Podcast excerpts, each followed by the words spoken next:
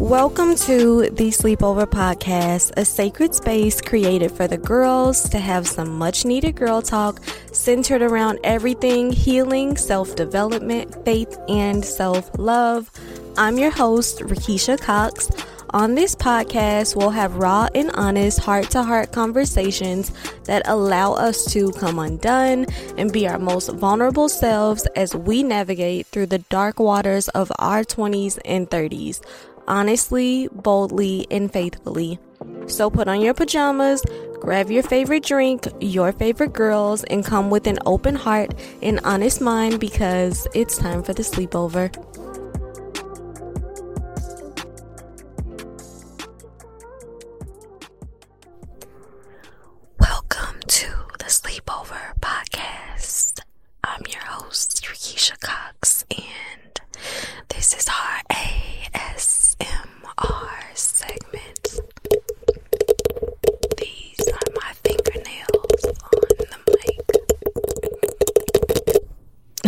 Okay, let's stop being weirdos. What's up, guys? Welcome or welcome back to the Sleepover Podcast. I am your host, Rickeshia Cox, and clearly I'm a whack job. I don't know.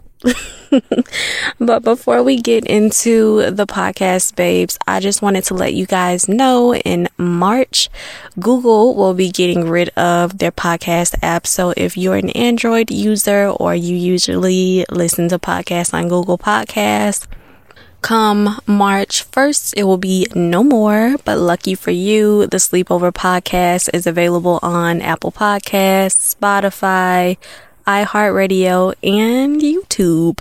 So you can listen to us over there and share with your favorite homegirls as well.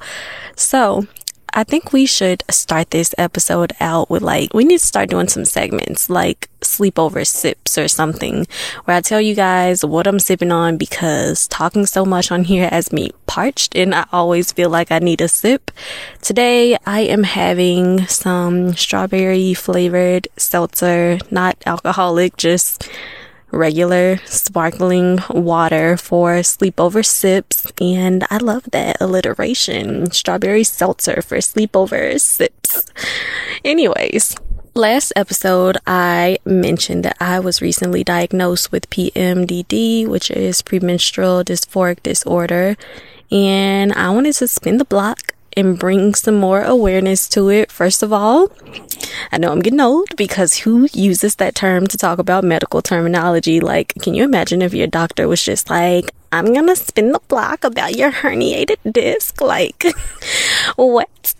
anyways, anyways, I wanted to bring more awareness to it because as I was doing my research and listening to other people's stories, I didn't realize that I had such a mild case compared to others who suffer from PMDD. And not gonna lie, last weekend was very, very rough for me. I was just down bad emotionally, mentally, and spiritually. But come to think about it, it was because Aunt Flo was coming to town on Tuesday. So I mentioned that I get premenstrual depression a week or two before my period. I also get anxious sometimes paranoid, anxious. Like, I was closing my blinds before going to bed one night. The room was dark. I just had my flashlight on on my phone and I was closing the blinds. And when I tell you, my soul dang there left my body because I thought someone was outside my window. It was me, y'all. It, it was, it was my shadow. Aside from feeling anxious and depressed, I also get night sweats. I feel fatigued and restless, and the mood swings be swinging. If I could describe it as anything, I would say it feels like it's similar to grief, like this dark cloud that's just hovering over you, and you're just not sure why you're sad, but you're sad, and sometimes it'll go away for a bit, but then it comes right back. I just wanted to bring awareness to it because, like I said, I think I have a mild case when listening to other women's stories. So many of them said they have suicidal thoughts during that time. And even when you look it up, suicidal thoughts are something that's mentioned And I feel like there are women out there that aren't aware of this disorder. They probably just think it's a little sadness, a little heaviness before their period. I didn't even think that much of it until I was diagnosed, but it can get ugly. It can get really ugly. And this podcast is for the girls, so I wanted to bring awareness to conditions that we may suffer from because we have to take care of ourselves, you guys. Check in with yourself, check in with your girls. Make sure your doctors are listening to you when you tell them things. Don't just let them rush you out of their office and gaslight you and make you feel like you're just too in your head. Especially my black women, we get medically gaslit so much. So, go apply pressure and be honest with your gyno, your therapist, and your doctor about any symptoms you may be experiencing. So, with that being said, last weekend I was spiraling. And of course, I'm aware that the PMDD was at fault for the spiral, but last weekend I just also found myself grieving. I finally came to the conclusion that I had to let go of the idea of certain relationships that I thought I should have with people. And I don't mean romantic relationships, I'm talking family and friendships. And that's hard, especially with family when you realize you may never get the relationship you wanted with certain people. It takes having to release and it takes having to surrender over your control and your plans. So, this episode is going to be about surrendering and I am just going to hop into it. So it is circa 2019 and I had moved home from college. I had been living at home for about two years. So I was still fairly new to my job. I hadn't been there for a year, but I decided I was ready to move. I wanted out. I wanted my own space again. And living in my childhood bedroom was making me feel just claustrophobic. I had acquired so many clothes and things that I busted the back out of my armoire. And for anyone who doesn't know what armoire is, it's basically like a taller version of your typical dresser. But my closet was full and overflowing. The chair in my room was mostly used as storage as well. It was just time to get my own place so I could have my own space and more space at that.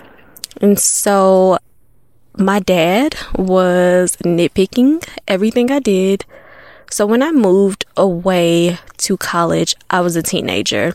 So moving back as a young adult was difficult and there were just there were some growing pains because when I left, I was what 18 and I came back I was like 23. So, you know, my parents were used to their rules being followed and I'm coming back as like a 23, 24 year old. I'm used to making my own rules.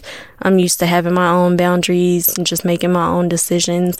So, yeah, the growing pains were growing. And my mom was never the go out and party type. So at the age I was when I moved back, my mom had me. I was like a two or three year old probably.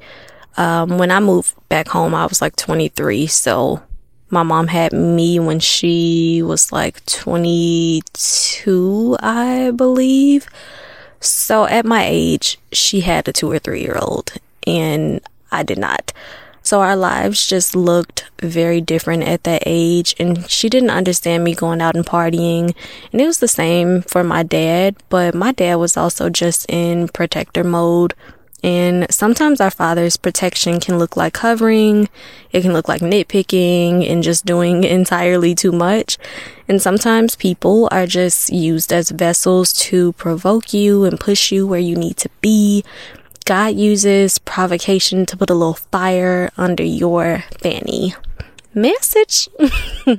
so, aside from the nitpicking dad and mom who just didn't get it because at that age, you know, parents just don't understand, I was also comparing myself to friends and peers around me. Some of my friends had apartments. Some guy that I was dating, he also had an apartment. And I just felt behind. But in hindsight, I was not behind.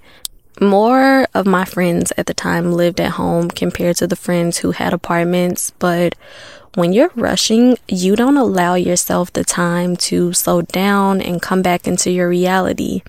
Everything you perceive is from a skewed perception because you're going too fast. You're going faster than God intended you to go. You're trying to keep up with someone else's lane and someone else's race but their path is their path and it looks different than yours. So, of course, the tools that God gave you aren't going to work when you're trying to run someone else's race. They only work in your lane on your race. The Bible says in Hebrews chapter 12 verses 1 through 2, and let us run with perseverance the race marked out for us, fixing our eyes on Jesus, the pioneer and perfecter of faith. So, I ended up looking into renting, and the apartments in the surrounding area of Chicago are pricey, especially with the things that I wanted my apartment to have. So I looked into buying. I figured if I was paying that much for an apartment, I might as well pay to own something. And that says a lot about apartment prices these days that someone would choose to pick up a mortgage before trying to rent. But I found a place that I liked enough. I worked with my realtor and had everything set up and in place. I had a closing date set for about three to four weeks out, had my money lined up, my ducks in a row, inspection fees paid. I had to do an interview with the HOA board and everything. And I went with my parents for inspection and everything was fine. But a few days later, my dad was like, I feel like that apartment is a dark hole of death it made me really think about what I was getting myself into. Like, I know I wanted to move, I wanted my own space, but this was different than just like renting a place and being able to move the next year if I wanted to go elsewhere. My dad was saying, like, what if within the next couple of years you want to be in a different neighborhood, or what if life circumstances require you to need more space than just like a one bedroom apartment? And somehow what my dad said snapped me back into reality. The reality being, yes, it was pretty spacious and a nice neighborhood. And it had a walk in closet like I wanted, but the kitchen was so small and I love hosting. It was a ground level condo and I wanted a balcony. The neighbors above me were noisy and that was just something I gathered from being there for the inspection.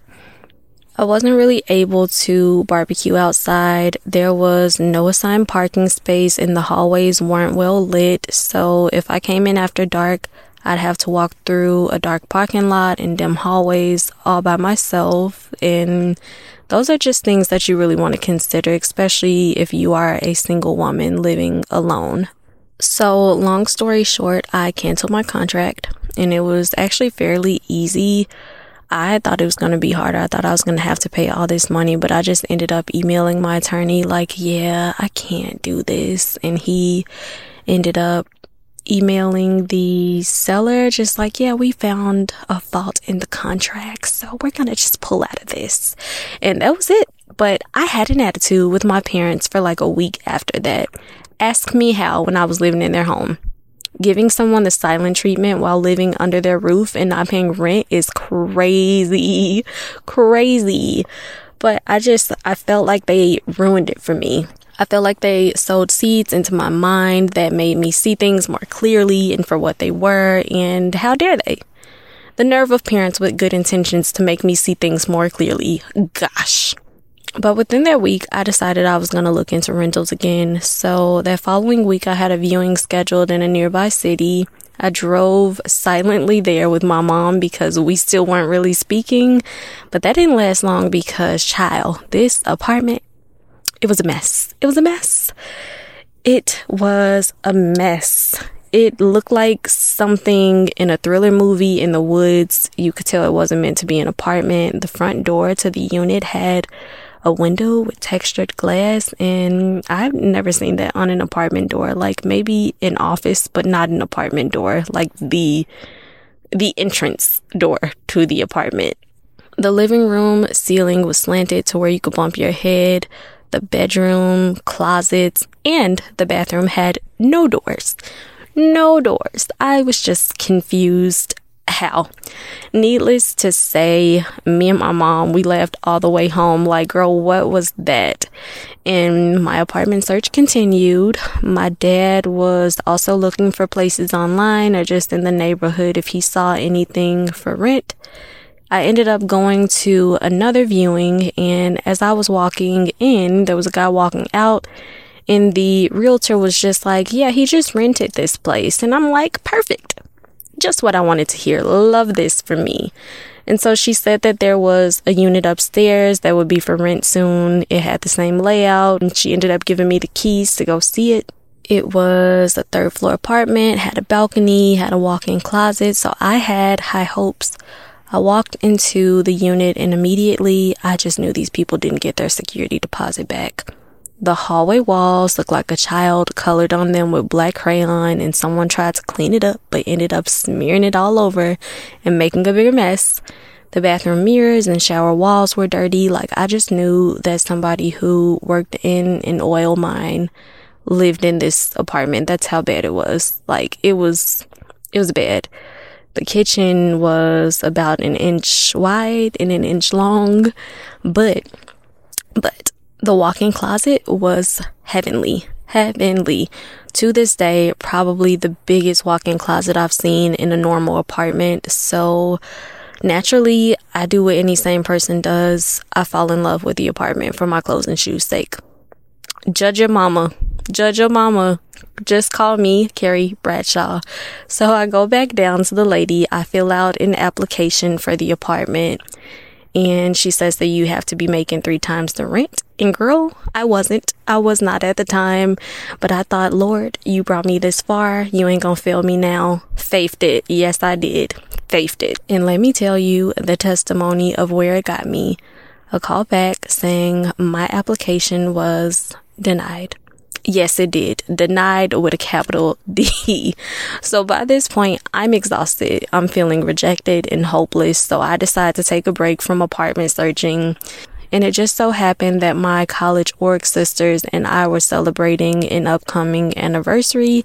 So I decided to go on a weekend trip with them because clearly God didn't want me to move. So I decided to spend some of the money I was saving up for this apartment that just wasn't on the horizon. The trip was so much fun and well needed. I definitely needed it to take my mind off of things. Love a good weekend girls trip. And so I come back from the trip and it's maybe Monday or Tuesday. I come home from work. My dad tells me about a place he saw that's for rent. I looked it up online and called immediately. The guy said that I could come look at it that same day. Apparently, it was a very new listing, but I went to look at it and it was nice. It didn't have everything that I wanted, but I figured I could always stay there a couple years and then maybe move around whenever I wanted to. And side note, but God will make sure the desires and wants of your heart align with His will for your life when it's time.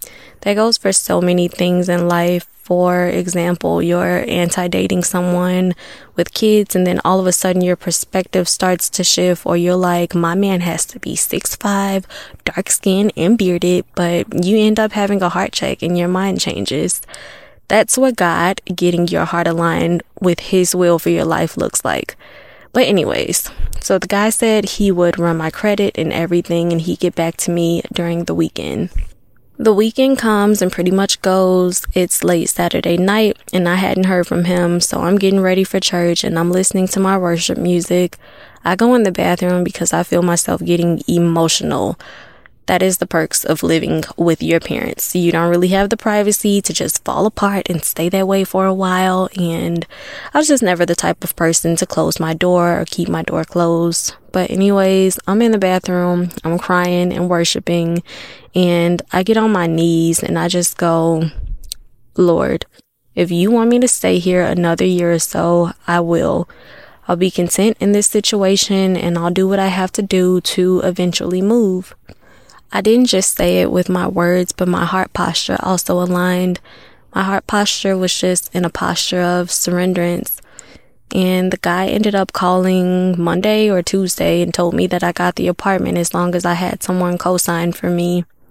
I was younger then with no apartment history on record really, and he was an older guy. He kept mentioning to me, like, no parties, no loud music. He knew I was still kind of like fresh out of college. So the same day that I filled out the application for the apartment was the same day I got my keys and I kept thinking like something is going to happen to where this is not for real. I had just gotten the rug pulled out from underneath me so many times that I was bracing myself for the rejection again.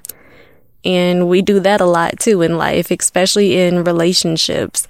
But the rug wasn't pulled from underneath me. I have been in my apartment for years now. Even during the pandemic, God provided for me. My landlord sold the place and everything, and God made it to where I was still able to remain. And it all started with a heart posture that was surrendered.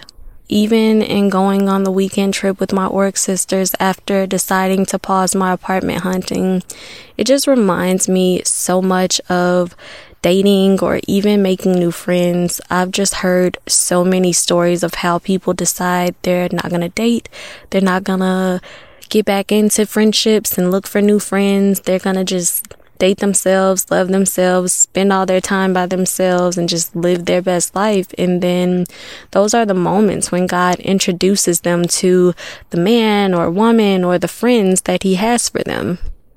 So if you've learned nothing else from this, it's that surrendering, releasing shows God that you're finally ready to receive. I know there's this popular meme, you guys have probably seen it, but it's of a child holding on to a teddy bear and Jesus has his hand out saying, just trust me. And the child says, but I love it. All while Jesus has this bigger teddy bear behind his back. And so often we're so willing to settle for small things, apartments that aren't what we actually want, friendships that aren't what God has in mind, career paths that pay the bills but lack fulfillment. And God has exceedingly and abundantly above what we could imagine behind his back.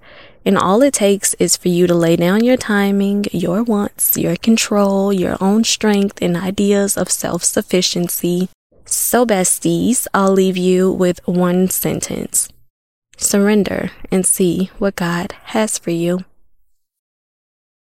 That's all from me, babes. I hope you enjoyed this episode of the Sleepover Podcast. Be sure to follow for more episodes, leave us a rating and review, and connect with us on our socials. If this episode resonated with you at all or helped you in any way, don't be too shy to reach out. We're besties now. Go ahead and get comfortable, girl. But, babes, I am giving you the tightest air hug until our next sleepover.